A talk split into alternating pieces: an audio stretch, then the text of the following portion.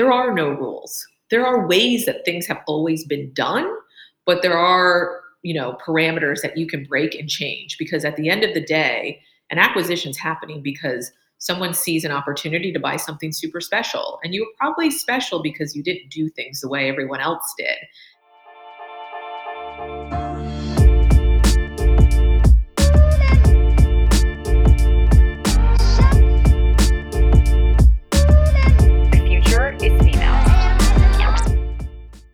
Hello and welcome back to The two percent. For our season four finale, I'm joined by Michelle Cordero-Grant, the founder and C E O of Lively, a community and lingerie brand inspiring women to live passionately, purposefully, and confidently.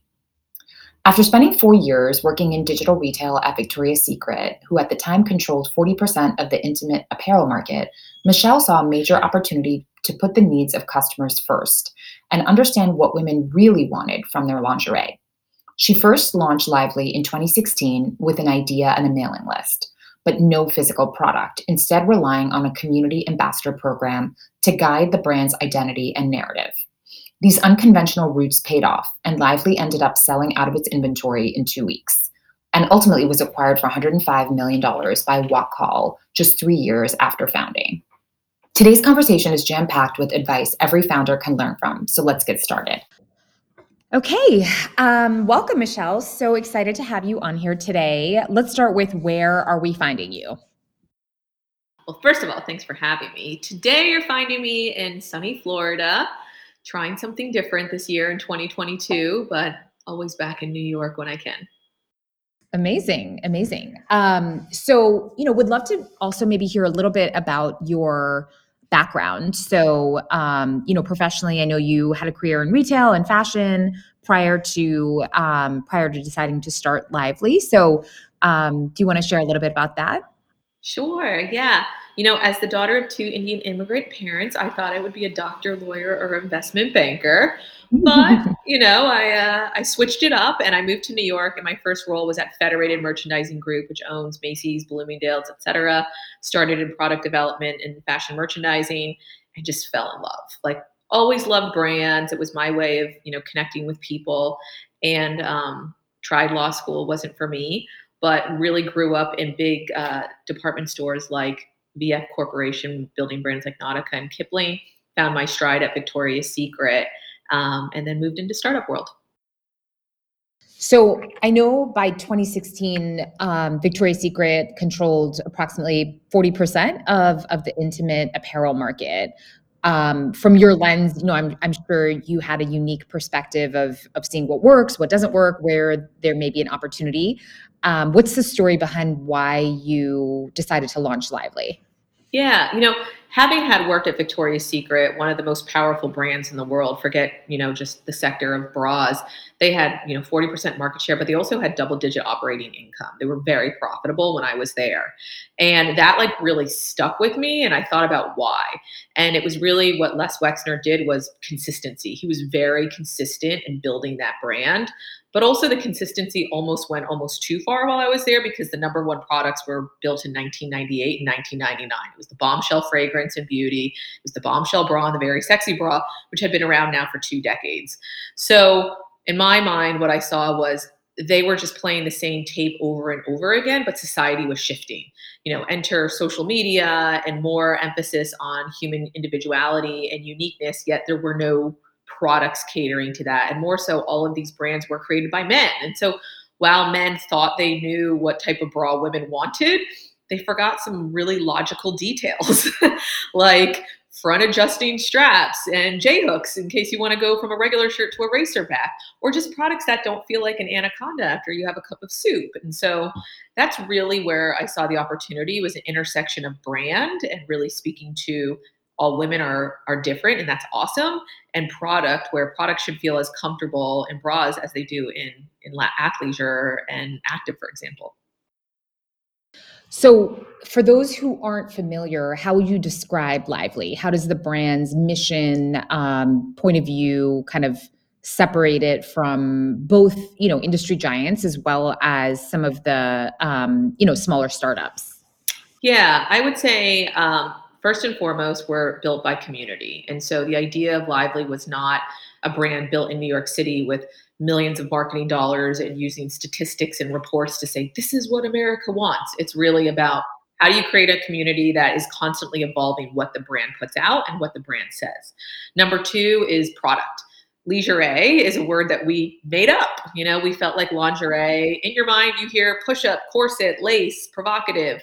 So we wanted to create something where women felt passion, purpose, confidence, individuality. And so we made up a word. We said, what does athleisure and lingerie come together and create? Leisurea. And that just opened a conversation for women to say, yeah, why do I hate bras? It's for us. We should love them. Yeah. Um, and I think lastly, and most importantly, is price equality. Lively has one price point across all bras. And that was very unique for us because not every bra costs the same. As we know, there's a lot of different components. And more so, you know, a bigger cup size costs more than a smaller cup size. And people were charging more for that, which just didn't feel right. So those were really the three main ingredients. And um, and in terms of, you know, your your experience, so obviously you're going from, you know, a large uh, company, you know, several experiences working, you know, within large organizations um, to now launching your own brand, um, dealing with kind of multiple functions, you know, across that. Um, would love to just hear, you know, what was that fundraising experience like? Did investors, you know, understand your vision and why building something like this is important? Yeah, I mean, there was some lucky situations and then uncomfortable ones. I would say on the lucky front, my first investor was my manufacturer and supplier still today. And he really saw this opportunity. He saw what was happening with Warby Parker and Harry's and Casper, et cetera. And he himself was saying, how do we disrupt this category and create a digitally native new conversation? So that was amazing to find, you know, someone that was very open-minded and forward-thinking.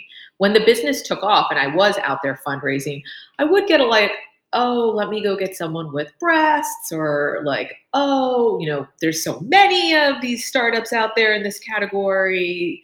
There, there was just a lot of pushback in that capacity.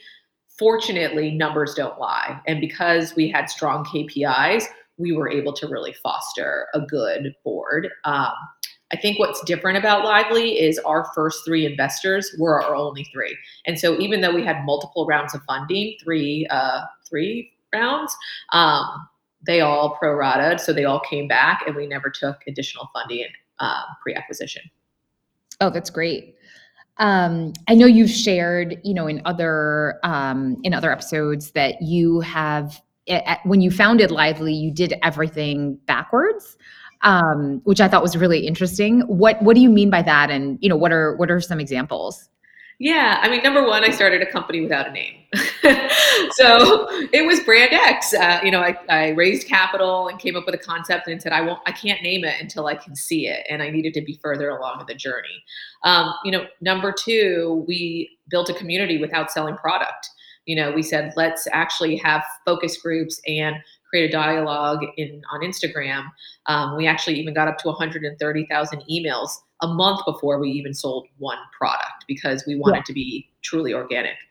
Um, yeah. Number two, we didn't spend a dollar on paid marketing until we hit most states in sales across America.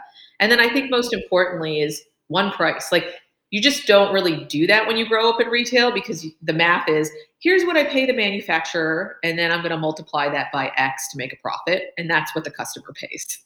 Yeah. In your early days, um, you know, I know, I know you relied pretty heavily on, on insights, you know, whether it's focus group insights, community ambassadors that ultimately helped kind of guide the brand's concept and identity. Um, and, and then also ultimately, you know, helped define what the product selection would be. What would you say were some of the most important takeaways from, you know, from these conversations? Yeah. Um, you know, I'll start with imagery. Number one, you know, we would have these scrappy focus groups, Airbnb and wine, and be like, hey, come join us. And then we would just put like images on a coffee table and say, write down on a Post-it what comes to mind. And you would see like immediately, you know, women write provocative and sexy, et cetera. And when they would write confident or empowered or this is awesome, The, the person in the photograph, we'll use the word model for better, lack of better words, was not looking at the camera, or you couldn't see her face. And yeah. so we we consistently found that from an imagery, imagery perspective, they wanted a very different pose and not the model so that they could imagine themselves in the image. Number two is the words. Like, they didn't like the word panties or underwear. They liked the word undies because, yeah, that's a comfortable word. That's a word you would say all day long. It doesn't feel masculine. It also doesn't feel, you know, um, in a way that you're kind of like, oh, I wouldn't say that to my daughter. And so it was just yeah. things like this. The biggest aha, though, was this uh, tagline that we came up with, which was inspired by wild hearts and boss brains. And at that time, it was really about unlocking that women uh, often feel like vulnerability is their Achilles heel. You know, we cry, we're emotional, et cetera. But our position was like, that's actually amazing. And you should channel that along with a business sense, and you could see something explode. That, I think, was the connective tissue that really brought people in. And, um, you know, I know you touched on this earlier, you know, your first investor, um, Yossi Nassar, I think. Yeah, Yossi. Um, Yossi was also your supplier. Um, so just curious, you know, what was that relationship like, um, and how was it, you know, hopefully helpful over time? Yeah, you know, being someone that grew up in corporate, you know, I really treated Lively like a public company would. So, you know, I laugh now looking back, but I would have board meetings before I even had a board. You know, I would invite people for a board meeting because I wanted to hold myself accountable. And I would have a weekly meeting with him where he didn't ask for the meeting, but I would come with an agenda and like walk him through where the business was. And I think that really built like a sense of trust between the two of us, because he never really asked me, you know, he was never like asking me or like kind of poking or pulling or prying or anything like that, given like a very big investment and a huge risk, you know, creating, he created a factory for us. I think over time, we just built a trust because I overcompensated on showing my accountability and what was happening. And he almost just said, I'm here to support, actually, what do you need? And I think that laid the groundwork for even our relationship today. That's great. And so, you know, so important, especially in the early days, to have that level of kind of trust and and support. Totally. And even like the idea of community and spending all this money on events and things like that at the time, which showed no R O I or black and white numbers, the, you know, people would be like, why are you spending all this time doing this? That's not going to drive sales. But he believed. yeah. Yeah. No, that's incredibly important. And I think ultimately helps, you know, when you think about what you can attribute success back to, so often it's just having people who share the same, you know, kind of vision for for the business. So that's that's fantastic. So you you just mentioned community. I'm curious, um, you know, how did your approach to community and the ambassador program basically evolve over time? Um, you know, how do you how did you interact with them? How do you maintain this relationship? Um, would love to hear about that. Yeah, I mean, you know, this is back in two thousand sixteen, so Instagram stories hadn't even launched at that time. You know, Instagram was definitely in its stride, but still like a pretty decent open pasture. Um, but our take was influencers, quote unquote, and celebrities get all of the love at that time on Instagram. But I was like, what about all these women in local towns across middle America, whether they're in a cul-de-sac, a drop-off, a church or a synagogue? Like, there are people with big megaphones that aren't showing up on Instagram with thousands, hundreds of thousands of followers. It's like, but let's find them. And I bet they're going to be super excited that a startup in New York wants them to support um, and build a brand. And thankfully that thesis paid off, because when we did reach out to women in Nashville and Denver, and forget New York and California, because that's where everyone that's digitally native goes. Let's go for the middle. We found that we were able to cultivate like very long lasting, meaningful relationships with people at the time that had like five hundred, one thousand followers, and now today have twenty thousand followers and brands sending them product. So I think the best way to say it is we found friends and we created friendships, and those friendships just grew, and both the brand and those individuals grew along together. And what would be your advice to founders? Um, you know, obviously the the kind of landscape as it relates to community building has shifted and evolved since then. Um, what what type of advice do you have for founders looking to build a brand with community at the center of it today? Yeah, so I would say go against the grain and create your own process. So we started with a fifty to one hundred you know, quote unquote ambassadors. And that was us figuring out how to do outreach, which was, you know, it started in, in D Ms. We would move it over to email. We would try to do phone. We would try to do text. And we found like our footing on what worked for our relationship and who the best people were for the brand. And honestly, if you can just find fifty to one hundred that work really well, and you start to figure out what are the trends and the patterns behind this fifty to one hundred, but you got to spend the time to do it and like hustle and like really get out there and communicate and build a relationship, then you start to create efficiency and technology and process to build it. We went from fifty to one hundred when we launched, one thousand in a year and a half. And after a year and a half, we figured out, okay, this is how we're finding the best community. Now let's add process. And today we have one hundred sixty thousand. But if you don't spend the time figuring out what works and what your narrative is, you're not going to get that real authentic community. And, you know, I think, I think the, the point that you mentioned, like authenticity, you know, today, I think a lot of brands kind of take that very, um, kind of standard approach, which is, you know, we're going to put a brand on Instagram and try to drive, you know, engagement, um, and, you know, try to buy, you know, followers. But I think, you know, what you're, what you're talking about is, is truly at the heart of understanding, you know, the pain point, developing the relationship, which I think is, is such, is such great advice. Yeah. Yeah. I mean, if you think about, and this is what we talk about a lot at Lively, is how were brands built before social media? People used to get out there and like you would have these like grassroots events and, you know, series road shows. Like people were out there connecting human to human. And at the end of the day, that's what it is. It's a human connection that sparks an endorphin, which makes another human tell another human about some brand or product that they bought that they loved. That's what you have to figure out. Yeah, no, absolutely. Um, so, you know, I've, obviously, Lively has grown, expanded um, beyond intimates categories like loungewear, beauty, et cetera. How do you determine, you know, what direction or what new products that you want to develop? And, you know, are there any categories that you're um, you're thinking about expanding to into the future? Yeah, yeah. So luckily, you know, we rely on our community. So swimwear was our first category expansion, and it really came from our customers wearing our printed bralettes and bodysuits by the pool and basically saying like, make this a bathing suit. Um, and so we we did like way for way earlier than we thought. We were only less than a year old when we started to work on swim.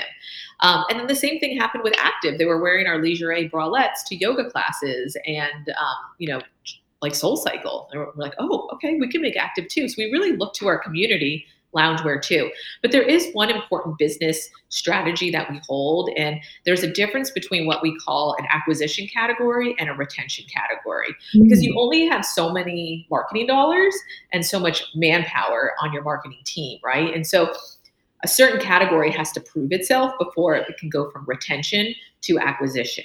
And so we basically say, like when we launch Swim, we're only launching it to our current customers, and if it performs in that group, we'll move it over to acquisition. And so that's what we did. We sold out of Swim just to our current category, um, current customers, excuse me. And then we were like, okay, you've earned the right to now spend on marketing dollars. So it takes time, right? And you just have to test and beta into what comes next. But we've done everything from scrunchies to visors to fanny packs, like sky's the limit. We only have basically one rule, and that's high margin and easy to ship. I love that. Um, so I know, you know, twenty nineteen was obviously a big year for, for Lively, um, you know, huge, huge congratulations on the acquisition by Wacoal, um, only three years, you know, post-launch. What was that sale process like for you? Wow. First of all, we were not in position to sell. Like we were not even thinking that was on uh, the radar for that year or even that, that next two years. But Uh, when the opportunity did come, the first thing we did was we just talked to them without numbers. We said, like, really, do our cultures make sense? Because Lively needs to exist well beyond me and the team today. You know, it has it's mission based, and and we really believe in what it can do for women, um, generations to come. Once we realized culturally that we were a fit, um, even though our brands and our teams are very, very different, that we saw, you know, the idea of beauty and balance together. We said, okay, let's talk numbers. And frankly, I had no experience. I didn't even know what an L O I was or, you know, a stock purchase agreement. I know nothing. And so I did what I always do, which is just figure it out. and, you know, asked a million people for help, smart women like you, like, what does this mean? What can I ask for? Um, and what I realized through that process is there are no rules. There are ways that things have always been done, but there are, you know, parameters that you can break and change, because at the end of the day, an acquisition's happening because someone sees an opportunity to buy something super special, and you were probably special because you didn't do things the way everyone else did.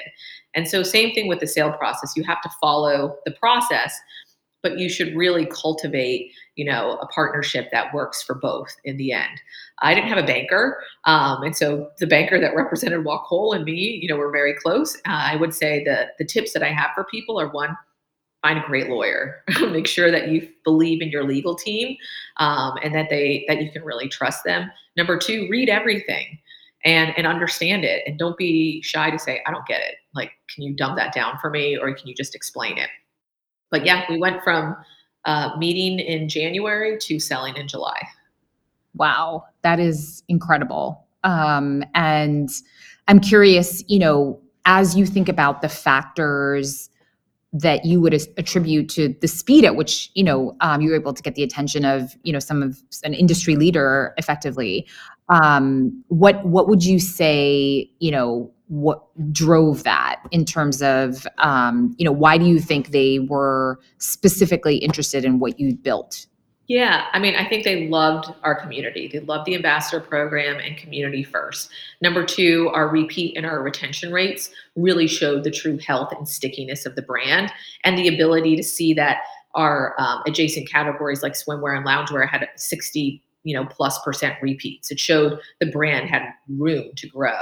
Um, and I think most importantly was we had the same culture, but very different business strategies and customers, because that's what they were looking for. They were really looking to balance out their portfolio. Um, and so I, you know, do I think that we were like the most innovative, amazing, smartest people on earth to be able to get acquired in three years?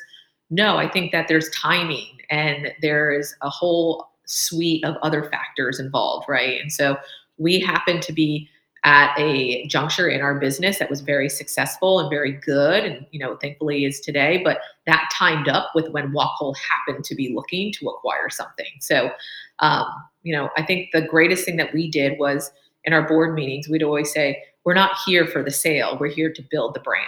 And that was really what we focused on. What would you say have been some of the biggest changes for you as Um, C E O and for the business post acquisition, and kind of how has your role or your responsibilities evolved? Yeah. I mean, we were like a toddler when we got bought, right? We had no rules. We were just, you know, doing whatever we could do to survive, and trying things and breaking things and so forth. And so, you know, being acquired is a very emotional moment for a founder. I mean, it was for me. I could barely get out of bed the day that we closed. It was terrifying. And, you know, you're, you're all of a sudden going from a three-year-old company to this brand going to college, right? So as a founder, what you realize now is the brand doesn't need you as much as you may need the brand, right? And so um, I think the things that changed is we have a lot more structure. We moved into their warehouse. We don't have to worry about fundraising.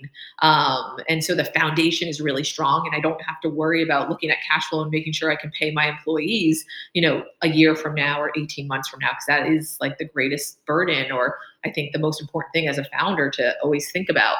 Um, but what's changed for me personally is now it's a lot more complicated, right? We have to follow G A P principles. We're very multi-channel because we have a great brand that um, acquired us. We could we could have launched, we launched Target. We couldn't do that before. And so with all of the opportunities also com- come complexities. And so for me, I have to navigate between the complexity complexities and really still being a free thinker and living in beta. Do you have any advice for other founders who, you know, are thinking about an acquisition process? If you were, for example, you know, to build a new company, anything that you would make sure to do early on? Yeah. Number one, track every single dollar, like QuickBooks, Intuit, whatever it is, make your life easy, because when you get to diligence, holy crap, you want to be really organized. So be organized if that's on your forefront. Um, number two is really think about the long game for your brand, right? Because people care not just about growth and top line sales. They really want to know about customer acquisition costs and repeat. And so health of the brand, true health. Um, and then lastly, I would say start to build your bench. You know, don't be too top heavy, don't be too bottom heavy in terms of like your organizational structure. Um, because I think that's where we are really trying to catch up, is balancing both the top and the bottom and making sure we're covered. When you're acquired, you got to move fast post-acquisition and maintain those numbers while also integrating. So you need help. I love that. Um, how have you seen the space evolve um, since you started Lively? Um, intimate specifically, or just startups? Intimates. Yeah. I mean, when I started Lively, there was um, a couple, I would say, you know, three to four awesome startups out there hanging and like building really, really strong. Now I'm really proud to say there's a good, I would say a dozen, if not more. And so I think that the space has really transitioned from being, um, you know, just a couple of key players, whether it be Victoria's Secret, mass market, um, et cetera, to now a lot of different perspectives and opportunities for a customer to decide, you know, where they feel most comfortable um, in a given day, time, or moment, and have choices. I think it's a lot more uh, female-led and female-centric mm-hmm. than it ever was. And in terms of um, your kind of view as a leader, um, what would be the best way to describe your leadership style? I'm curious, you know, how has that changed or evolved? Um, and and also how, how does it relate to your company culture? Yeah, I'm a, an extroverted introvert. So I come across mm-hmm. very like casual, outgoing, et cetera. Yet uh, I'm actually not. I'm much more comfortable introverted and, and you know, not being in, in the spotlight or on stage. But with that said, I think that goes the same with leadership. So very open and friendly and casual when it's a big group, but very much uh, what I've learned is that a startup is a sports team. It's not a family. So where I started with the mentality of like, we're this like awesome family and like, you know, no matter what, um, we're always going to stick together. That is true, but in a more of like a sports team manner, in that we have to move the players around the team, uh, around the field, because the business is changing so fast that the people on the team also need to change with the business. And that was a really hard lesson for me to learn, um, quite frankly. It's a really hard thing to do, is constantly evolve and grow and adjust the team as the business and the environment um, does too. So I'd say my leadership style is very direct, uh, transparent, but also nurturing at the same time. Um, and when you think about the journey of kind of building a business and, and ultimately, you know, being a founder, what have been some of the most rewarding or or even unexpected parts of, of that journey? Yeah, I mean, I think seeing the individuals on your team grow and step up is phenomenal. Like, I'll give you an example. Uh, you know, one of the amazing humans on my team, her name's Ari, and she came in as an intern. I mean, I started Lively in August. She joined me in September, and she's like, I just... I just want to be a part of this. And I paid her, you know, hourly for a couple hours a week. And then she transitioned a year later into full time. And now six years later, you know, she's a senior designer on our team. Or Sarah Sullivan, who, you know, again, freelanced for me in a, a design creative role, is now our uh, creative director. Or, you know, Anita, like seeing these people grow on your team and you know they're going to be the leaders of tomorrow within this industry is probably the coolest thing. Yeah, I, I I would echo that. Um, I think it's all about the people at the end of the day. Totally. Um, so, you know, the two percent as a podcast is is focused on highlighting stories of people who are, you know, ultimately working to improve the stats around investing in in diverse founders and diversity. From your vantage point, what do you think it will take um, to get parity in in this industry and in this ecosystem? Um, and, you know, ultimately, how do you think we see more success stories like yours? Yeah, I mean, I think we have to come at it from all sides. So, you know, you knew what you do with the Female Founder Fund is coming from one angle where you're breaking through, you know, all the different things that we did not have as opportunities. You know, I think, you know, funding at all stages, right? And I think getting women to see that they can be a part of venture or different types of funding, um, uh, organizations at all levels is really critical. So having women in those seats that are part of deciding where the money goes. And then for us as founders, educating and supporting at the same time. So I'm, you know, really fortunate that I could switch over into an angel investing role and start to support and pay forward, um, both on an advising perspective and a financial perspective, female founders of tomorrow. And then I think the third perspective is just the generations to come, right? I look at my daughter who's eight and other women that are, um, you know, coming out of high school and, and into college. And I think just education is where it starts. So, you know, understanding where the opportunities lie in the future, whether that's in Web three or STEM or SaaS, et cetera, but like giving them the knowledge and the network to understand where they're most excited and hopefully sitting in those seats. So we're we're now going to move into our lightning round, um, which is my favorite part. Um, so I'm going to ask you a few questions and would love for you to just answer with whatever comes to mind first. Um, so let's start with, as an entrepreneur, what is one additional space that you are excited about right now or would consider building a business in? Web three, N F T space. What's the best advice you've ever received? Comparison is the killer of joy. Ooh, that's a good one. I like it. Um, what char- characteristics do you believe are most important for founders to be successful? I think optimism and just, you know, ignorant belief. Just, you just have to believe. um, amazing. Um, so anything you would like to plug or announce? Yeah. Um, you know, I would say one thing that we're really excited about is, you know, we have our podcast, No Makeup Needed, obviously where we're telling female founder stories, but we're also starting a new program called Pay It Forward, uh, where we've asked uh, female leaders and founders across the industry to donate an hour of their time to give one-on-one mentorship towards the ambassadors within the Lively community, and, and anyone's welcome to join. Um, on the business front, you know, Lively is thriving, growing, um, hopefully more stores, expanding in Target, and where lively dot com is there for you. Love it. Um, and last but not least, where can our listeners find you online? Sure. where lively dot com, at where lively on social, and I'm the underscore Michelle Grant. Wonderful. Well, thank you so much, Michelle. Um, it's such a pleasure having you and excited to have this go live. Amazing. Thanks, Anu.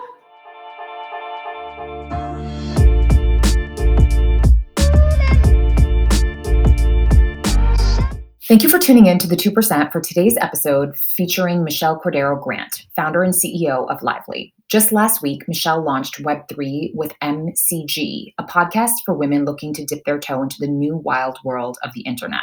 So if you enjoyed this episode, I hope you'll check that out too. Stay in touch with us on Instagram at Female Founders Fund and on Twitter at F Q V C. And for those of you building the next billion dollar businesses, we'd love to hear from you. Send all pitch decks to pitches at female founders fund dot com and we'll be in touch. And finally, if you're interested in working at one of our forty-five plus female founded startups, explore our job opportunities at jobs dot female founders fund dot com. Make sure to subscribe to The two percent on Spotify, Apple Podcasts, or wherever you are listening. And stay tuned for our next episode with powerful women founding and funding the future. While you're at it, if you found value in this show, we'd appreciate a rating on iTunes or simply tell a friend about the show. That would help us out too. Until next time, I'm Anu Dugal, and this has been The two percent.